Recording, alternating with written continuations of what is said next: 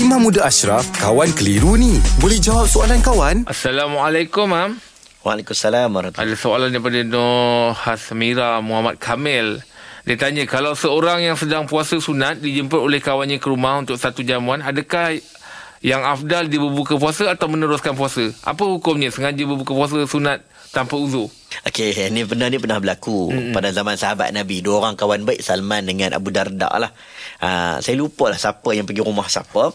Tapi hakikat dia, seorang pergi ke rumah kawan dia. Mm-hmm. Pergi-pergi ke rumah, tuan rumah ni kebetulan waktu itu, dia tak puasa. Jadi dia jamulah kawan dia untuk makan. Kawan dia kata, aku sedang berpuasa. Mm. Maka dengan sebab itulah, dia kata disebabkan kamu tak makan, kan aku pula puasa, mm-hmm. maka dia pun ambil cara untuk tak jadi puasa. Terus buka puasa.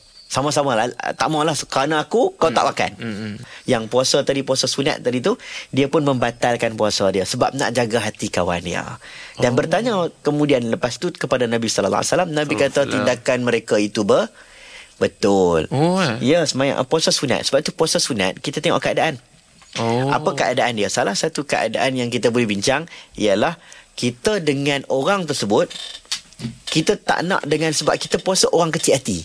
Mm. Contohlah, kita mm. pergi rumah kawan kita dah masak makan besar-besar semua, macam-macam special. Kita nak datang ni. Tiba-tiba kita datang, satu family tu puasa. Kecil hati tak tuan rumah. Mm. Kecil hati tuan rumah. Mm. Kan? Dia buat family day, dia buat uh, jamuan, mm. orang puasa pula.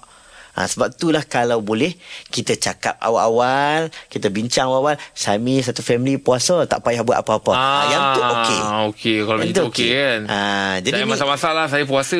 Ya, senang cakap tu terang. Oh, ha, yang buka orang tu masak, maksudnya kita sampai hmm. saya puasa, orang nak masak macam tu eh. Ya, jadi orang yang nak jamu tu pun dia kena kena tahulah. Hmm, yalah, yalah. Ha, sama-samalah tengok keadaan. Adakah dengan dia puasa tu orang kecil hati ataupun tidak? Yalah. Kena bincang dia lah. Yalah, yalah. Baik, Mam. Terima kasih banyak, Mam. Alhamdulillah. Selesai satu kekeliruan. Anda pun mesti ada soalan kan? Hantarkan sebarang persoalan dan kekeliruan anda ke sina dot my sekarang.